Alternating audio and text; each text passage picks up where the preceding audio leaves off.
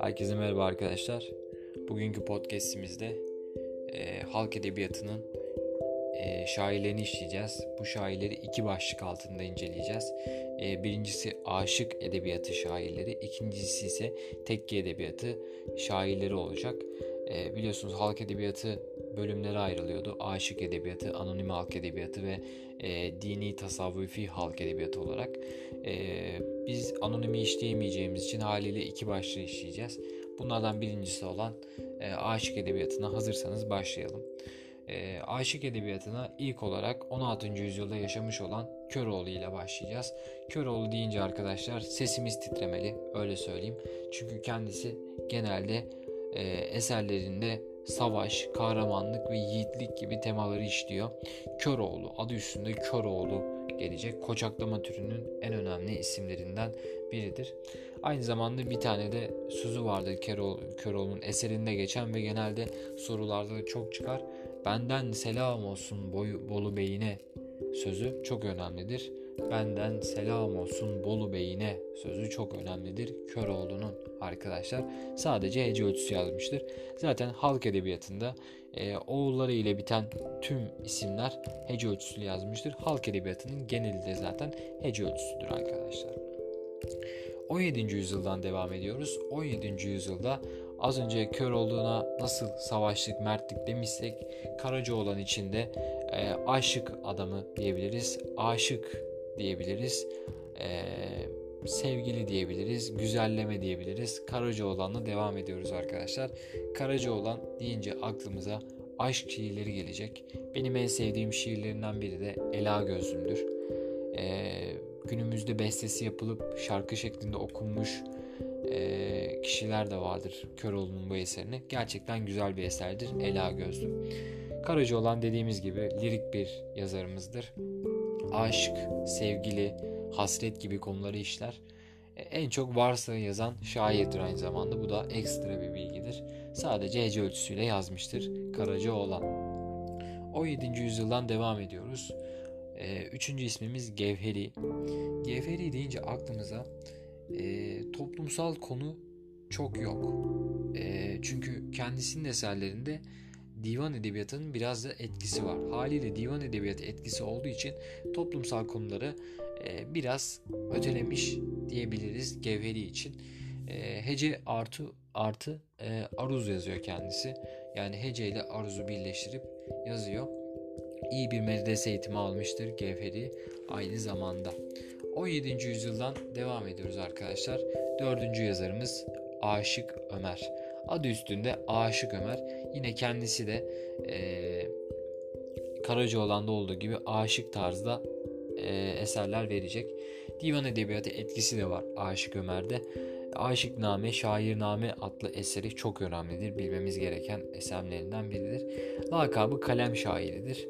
E, devrin üsta, üstadıdır. Çok yazar. E, tıpkı Tanzimat Edebiyatı'nda Ahmet Mithat Efendi gibi kendisine de çok yazan devrin üstadı lakabı konulmuş kalem şairliği ile birlikte. Koşma ve semaileri mevcuttur. Yeniçeri şairdir. Yani Yeniçeri olup e, şiirler yazmıştır. Hece artı aruz e, ölçüsünü kullanmıştır kendisi de yine aynı zamanda Gevheri gibi. E, mahlası da arkadaşlar Atli'dir. Atli biliyorsunuz Osmanlı padişahlarından birinin de e, mahlasıdır. Şu anda adı aklıma gelmedi ama e, adı aklıma gelince söyleyeceğim. Geçiyoruz 19. yüzyıla arkadaşlar. Dadaloğlu. Dadaloğlu deyince de aklımıza yine Köroğlu gibi savaşlık, yiğitlik, mertlik gelir. Dadaloğlu adı üstünde e, savaşlıkla ilgili, savaşla ilgili, e, yiğitlikle ilgili, kahramanlıkla ilgili eserler vermiştir. Divan, ed- divan edebiyatı etkisi yoktur Dadaloğlu'da. E, Koçaklama türünün önemli isimlerinden biridir Dadaloğlu. E, bir sözü vardır, çok çıkar, onu söylüyorum. Ferman padişahın dağlar bizimdir sözü Dadaloğlu'nun en önemli eserlerinden biridir. 19. yüzyılda yine 1800'lere tekabül ettiği için aslında Osmanlı'nın e, savaşlarla boğuştuğu dönemler olduğu için de belki bu sözü ona istinaden söylemiş olabilir Dadaloğlu. Geçiyoruz Seyraniye yine 19. yüzyıl şairlerimizden biridir. Kendisi de hiciv üstad, üstad, e, üst, üstadıdır. Hicivleri vardır. Hece ve aruzu kullanmıştır. Eserlerinde birleşik olarak medrese eğitimi almıştır. Devrin ileri gelenlerini yermiştir yani eleştirmiştir. Seyrani. 19. yüzyılda Bayburtlu zihni olarak devam ediyoruz. Ad üstünde Bayburtlu bu insan, bu kişi. Ee, eleştirileri vardır kendisinin Bayburtlu zihninin. Sergüzeşname, e, Kitabı Hikaye-i Garibe adlı eseri vardır. Divanı Zihni vardır. Yine ismini aldığı Divanı Zihni ya da ismini verdiği Divanı Zihni adlı eseri vardır. Bayburtlu Zihni'nin çok önemli üstünde durması gereken bir isim değildir açıkçası. Bu kadar bilmeniz yeterli. 19. yüzyıldan devam ediyoruz. Yine ismi de aslında bir o kadar ilgi çekici olan Dertli ile Dertli deyince aklımıza neler gelecek hemen bakalım. Koşma ve taşlama deyince dertli aklımıza gelecek. E, hece artı aruz kalıplarını kullanıyor kendisi. Aşık Ömer ve Fuzuli etkisi vardır e, dertlinin üzerinde. Yine aynı şekilde Fuzuli deyince aklımıza ne geliyordu? Izdırap şairi geliyordu. E, dertli de belki bu yönden kendine dem vurmuştur Fuzuli ile e, benzer olarak. Divanı vardır dertlinin eserlerini birleştirdiği. Bu şekilde anahtar kelimemiz mevcuttur dertli ile ilgili. Hemen geçiyorum 19. yüzyıldan e, Erzurumlu Emrah'a. Erzurumlu Emrah gerçekten önemli bir isimdir. ÖSYM'nin sürekli sorduğu isimlerden biridir.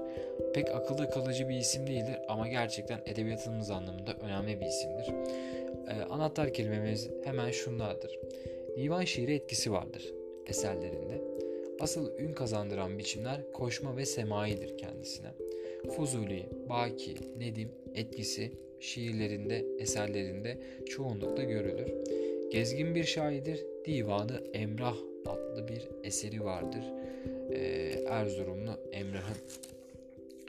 Arkadaşlar e, aşık halk edebiyatının son ismi 20. yüzyılda yaşamış yani e, 19. yüzyılda yaşamış hepimizin aşina olduğu ve bir o kadar da sevdiği Aşık Veysel Şatıroğlu kendisini gerçekten çok saygı duyuyorum ben o yüzden şu anda anlatmaktan ve e, seslendirmekten gurur duyuyorum Aşık Veysel arkadaşlar e, küçükken geçirdiği bir çiçek hastalığı sonucu kör kalıyor e, kör oluyor ve hayatını bu şekilde görmeyerek geçiriyor.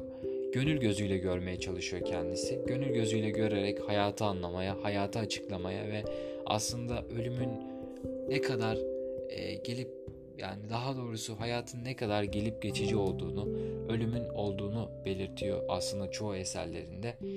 Aşık edebiyatının da son büyük temsilcisi aslında Aşık Veysel çünkü e, biliyorsunuz günümüzde artık serbest müstezatlı eserler yazılıyor. Aşık edebiyatı biraz geri plana itilmiş durumda. Bu noktada Aşık Veysel çok önemlidir. Aşık Veysel ile ilgili bir tane hikayesi var. Beni çok duygulandıran bir hikaye. Aşık Veysel tabii kör oluyor ama gerçekten güzel bir adam. Bir evlilik yapıyor arkadaşlar. Karısını da gerçekten çok seviyor. Aslında karısı da Aşık Veysel'i çok seviyor ama e, Aşık Veysel'in kendisini yeterince sevmediğini düşünüyor karısı ve bir gün e, gece vakti evden çıkıyor. Yani kaçıyor. Aşık Veysel'den kaçmaya çalışıyor başka bir adamla. Daha sonrasında tabii ki Aşık Veysel bu durumdan haberdar. Ayakkabının gözüne e, bir not ve para bırakıyor.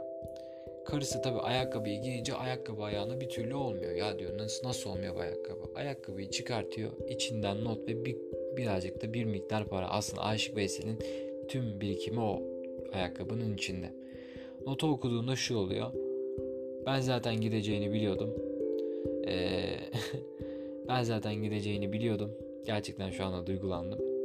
Ee, bunca zamana kadar bana katlandığın için teşekkür ederim. Yolun açık olsun.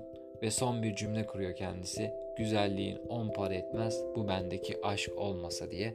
Aşık Veysel Şatıroğlu.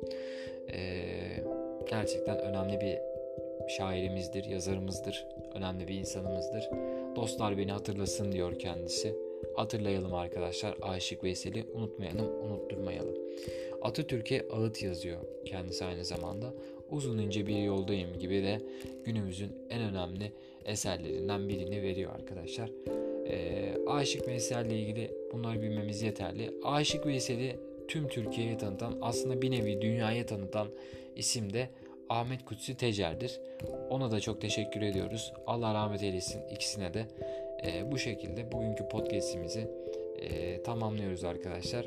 Bir sonraki podcast'imizde tekke edebiyatının önemli isimlerine değineceğiz. Hepinize iyi çalışmalar, iyi günler dilerim.